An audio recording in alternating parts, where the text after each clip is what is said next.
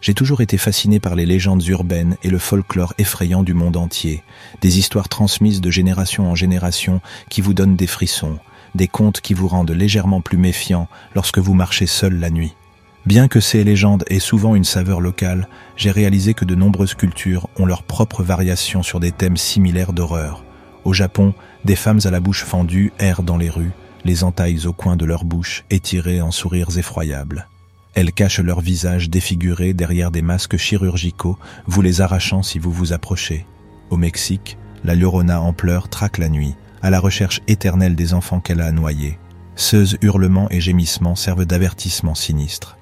À travers l'Indonésie, le fantôme Kuntilanak prend la forme d'une belle femme pour attirer ses victimes, révélant sa véritable apparence de démon vampirique en pleine attaque. Les cultures occidentales ne manquent certainement pas de figures hantées, le Mexique a la Llorona tandis que l'Amérique a l'autostoppeuse fantôme.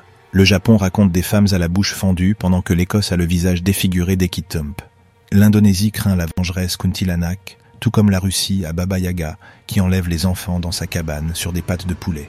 Le décor et les détails varient, mais l'horreur sous-jacente perdure.